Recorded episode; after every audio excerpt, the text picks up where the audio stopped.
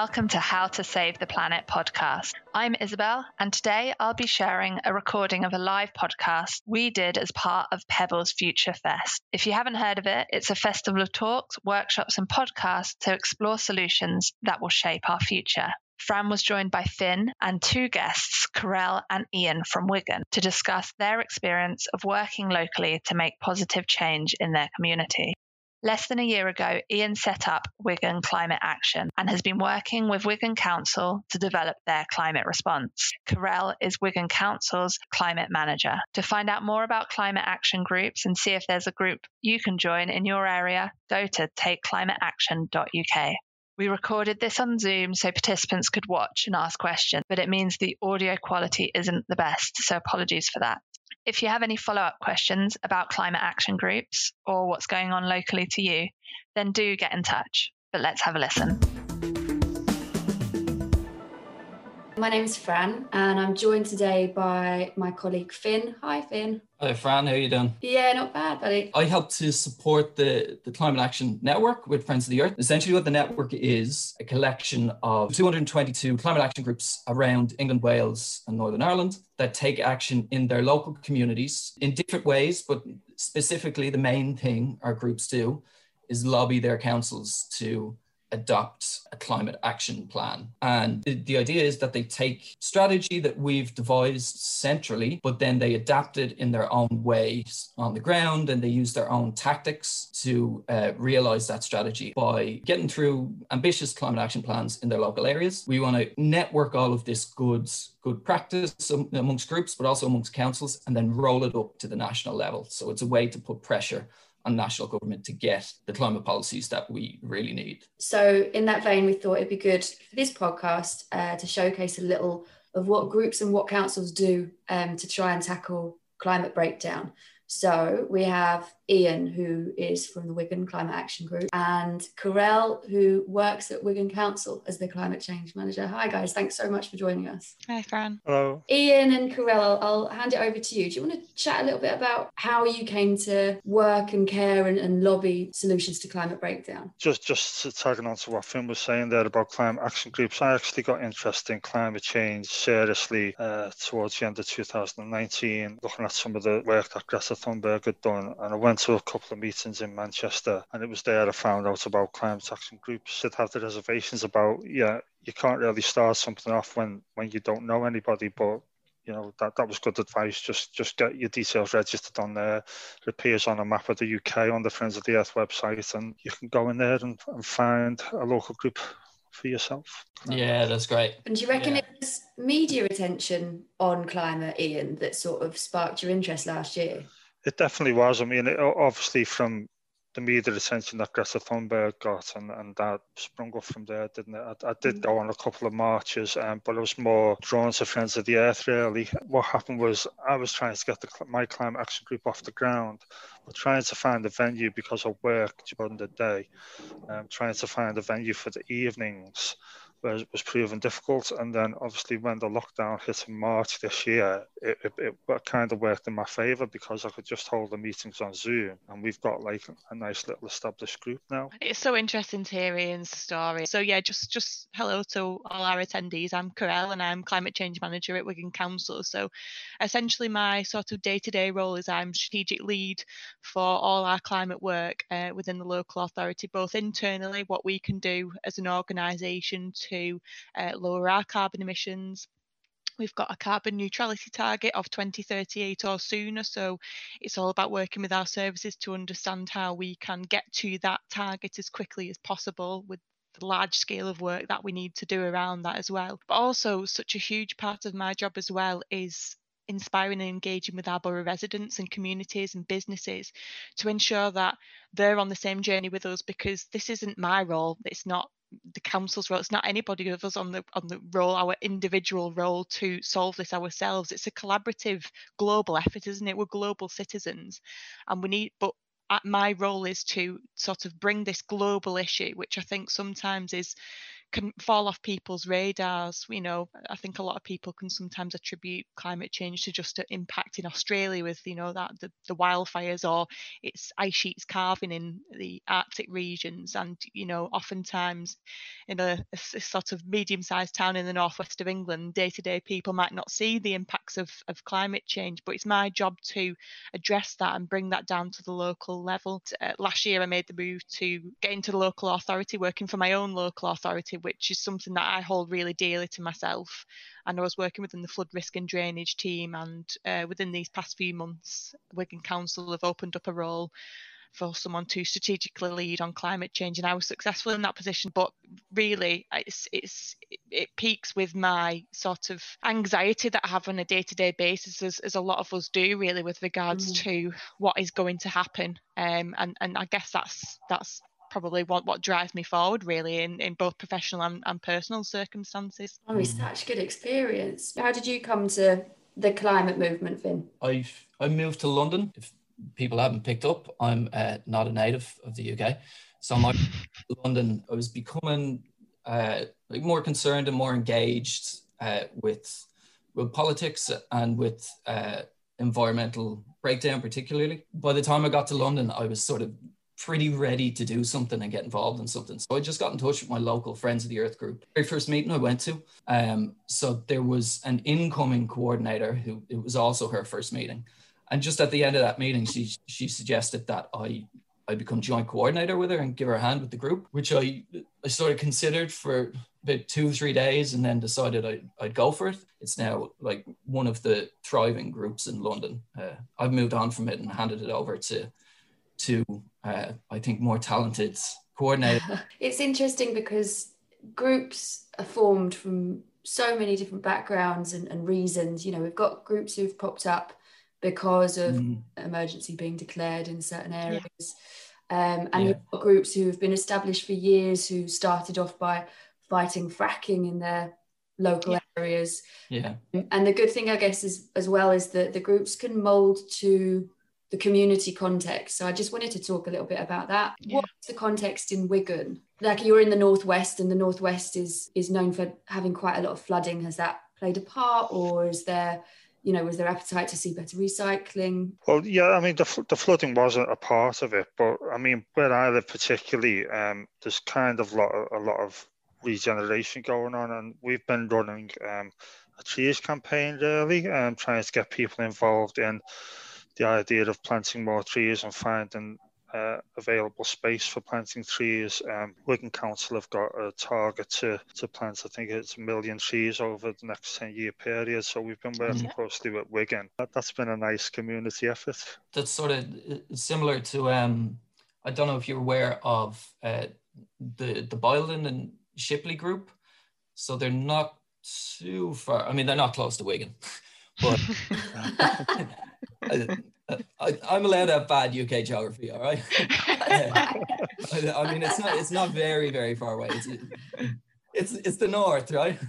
yeah, it was about a year ago they launched um, a tree planting partnership with their council as well. So yeah. it sounds pretty pretty similar to what's going on in in Wigan. We've got um, within so within our climate change strategy, we've got six areas, action themes that we, we're focusing on. Because at the minute, our strategy is sort of um, it's an outline strategy for one. Because we, we with that we're completely acknowledging that we don't know all the answers at the minute, and that's something that we are working up um, really vigorously. As Ian rightly said, one of our high level targets for that is to plant the 1 million trees by 2030. And as part of that, we've got a project called Naturalising the Borough, which is essentially um, a a, a, new kind of reconfiguration of how we manage our land. So we've portioned areas of our borough to allow to um, rewild slightly to provide um, wildflower meadows to encourage biodiversity back into the area and pollinators. And what we found is that so many of our residents have been really engaged in that and, and they've, they've yeah. got a lot of benefit from it, especially during lockdown when, when it was a bit nicer weather and people were reporting getting back to nature. And it's vital that groups like Ian work really closely closely with us because they have that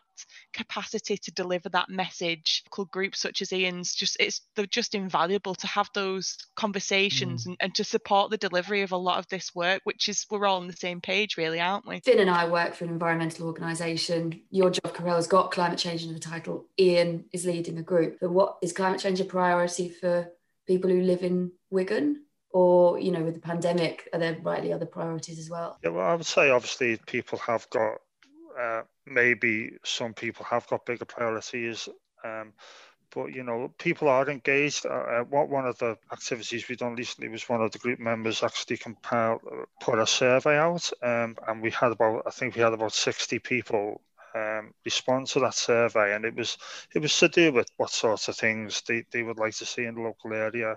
A lot of that was was um, about the tree strategy as well. Um, you know, if they knew of anywhere that trees could be planted, you know, it, it got it got community involvement because people were asking about um, like nice nature walks they could go on and things in the mm-hmm. survey, and, and we've shared details of that. Though there's bigger things going on, in people's lives sometimes there are like deprived areas and a bit quite a bit of poverty in some areas of Wigan but people are still interested in the climate and the climate change issue and, and we're just working a way to get more people involved really. We when we carried out um, a really large scale survey um, as part of our sort of regeneration of how we provide services to residents we came up with a new kind of corporate strategy which is called the deal 2030 within Wigan it was kind of revolutionary really. We've had recommendation from across the nation, really, around how we now deliver services. And it was all um, developed with regards to councils having to realign services after austerity hit. Mm. And essentially, the deal is looking at um, acknowledging that the council uh, is unable at times to provide the massively holistic service due to funding issues and things like that therefore but where can the residents support and, and all of us together create a better borough for us all to live in? Now that was developed through what we called our big listening project which took a few of our officers had conversations with over 6,000 people across all our town centres within the borough and we ended up collecting about 10,000 different ideas that our residents wanted to see within the borough ranging from um, our waste collection collection to how we run children and young people's services to maybe bereavement services, a, a, wide realm of different ideas from all these individuals across the borough.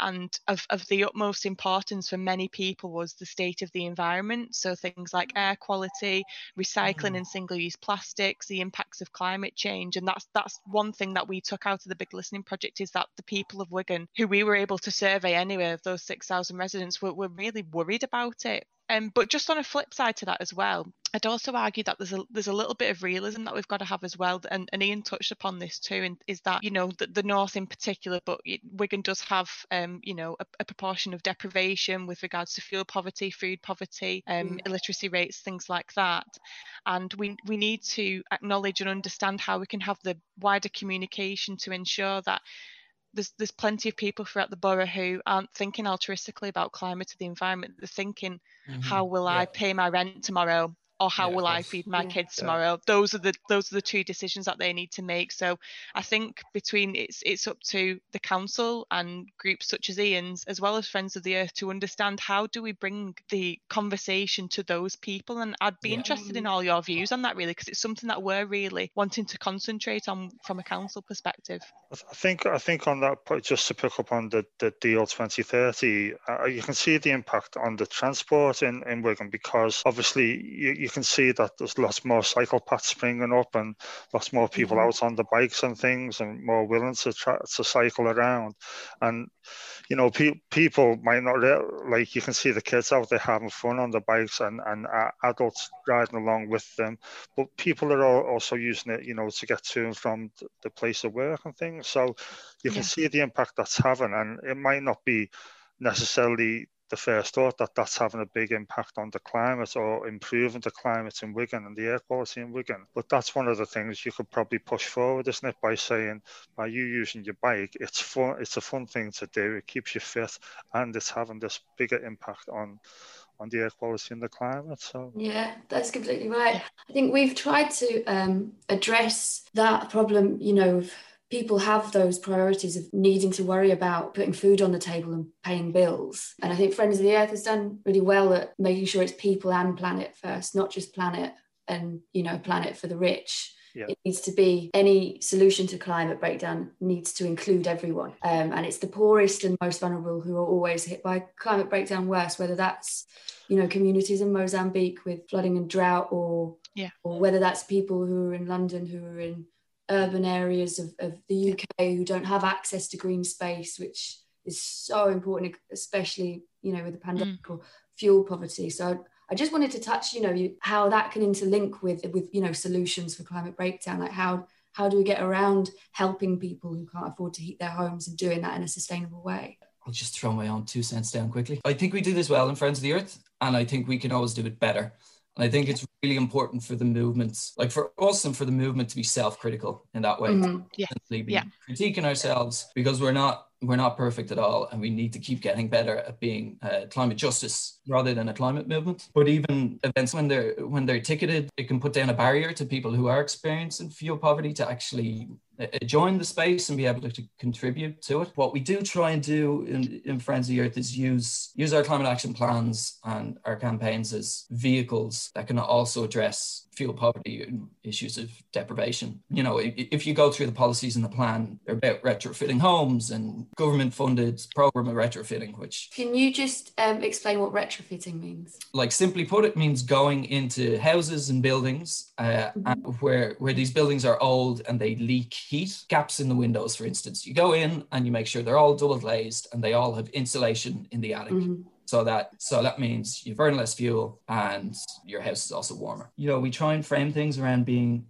a vehicle uh, towards addressing other issues besides the climate both because that's the right thing to do but mm. also because it's the only way we're going to actually win we've got to build coalition that's outside of just traditional environmental campaigners that's going to bring in other groups and other sections of society. That's what scares decision makers. That you know they'll sit up and take notice when they see those coalitions start to form, which is something that we really try and do with our climate action group network as well, in terms of supporting them, how to be good allies and how to have those conversations with people who are concerned about the end of the month. No, completely. I totally agree with that, Finn. And it's the work of Friends of the Earth. We we utilise the the CAP within our climate change strategy. It's it's it's really important to have that external sounding board from environmental organisations. We've applied for the Green Homes grant that the government announced in uh, in July this year. The Chancellor's plan for jobs.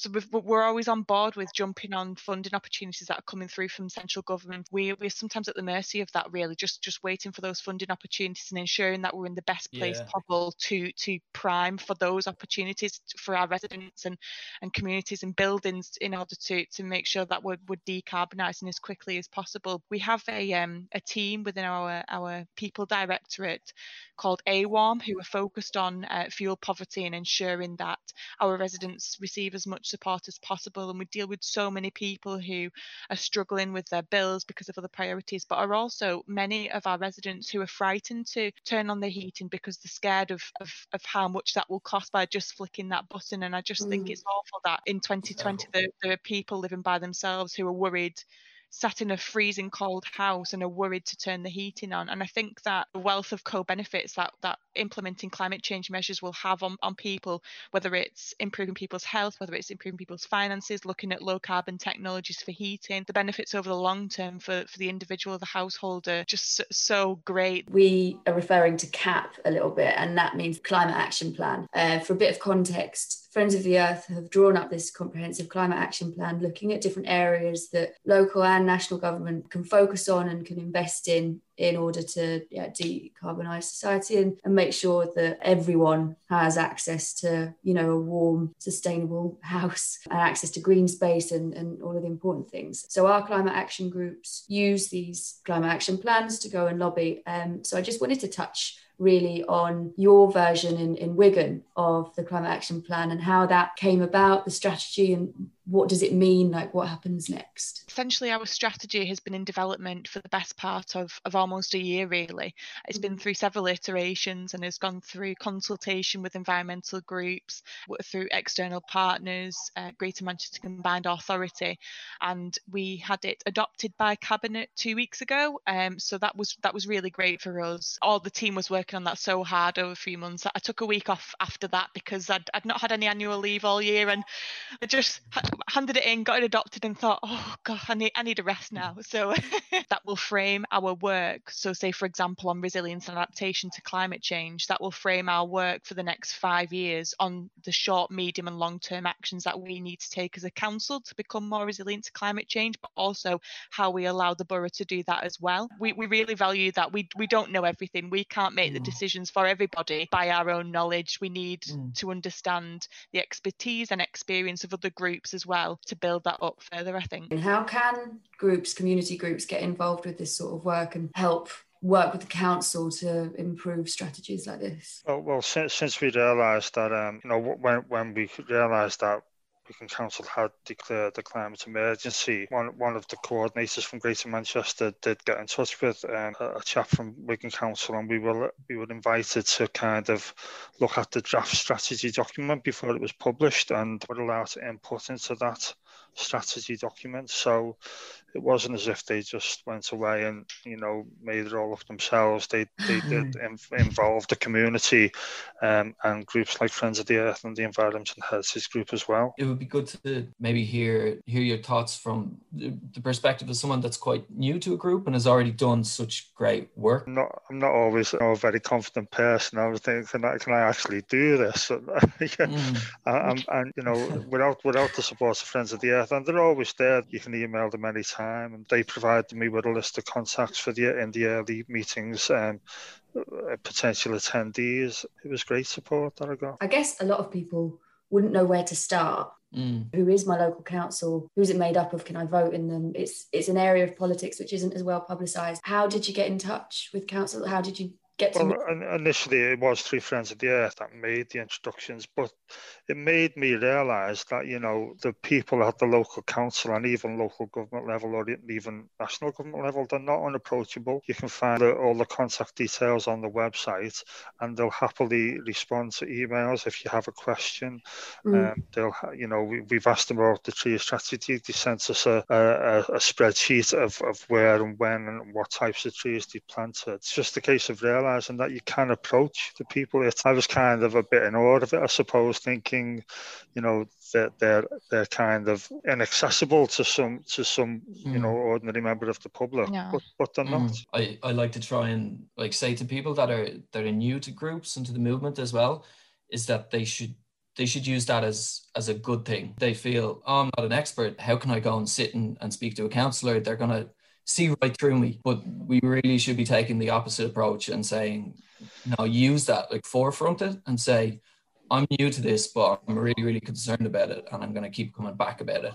I'm, yeah. go- I'm going to talk to everyone I know about it as well, who isn't like a usual suspect to them or, or isn't isn't an expert on environmental issues in the community. Those people yeah. coming to their meetings, they're going to take notice. Because I, I am new to this. I you know I am quite new to this, and I'm learning all the time. And and you learn things from from speaking to the councillors. You learn things from speaking to yeah. friends of the earth. Definitely. Yeah. I think it's so important what you've just said, Ian, and it, it's it's really music to my ears coming from as a as a local government officer that you know we are approachable. And it's we're people at the end of the day you know we we all want we all want to achieve the same goal as you do i'm a wigan resident and i want to see my environment get better for for myself and my street and my community and, and my kids and the, the engagement work such a top priority for us as you said we're all residents we're all working to the same goals mm. we're, we're all human so you know it's it's just a case of learning from each other isn't it climate change is a i think it's probably been been politicized a little bit too much, hasn't it? But with, at the mm. local mm. level,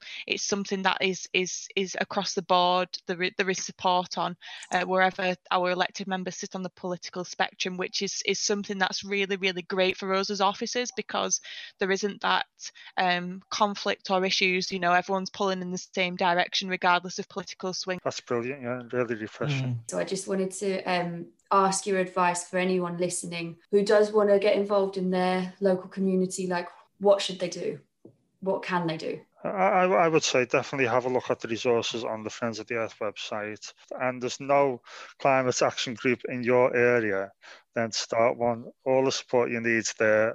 People will come along and ask you questions. If you don't know the answer to the question, you've got people who, who will know the answer and will even pick up that email for you and, and respond. That, that's my advice. If find a climate action group in your area, and if you haven't got one already, register one. TakeClimateAction.uk. Do you need any previous experience in campaigning to get involved? A hundred times, a thousand times now. If we're going to build a movement that's going to actually that has a chance of winning this thing, um, yeah, which is still remains a very tall order. Mm. We need everybody. So no, you absolutely okay. do not need to be an expert. Uh, whenever, like I often run uh, the welcome webinars that we have for climate action groups.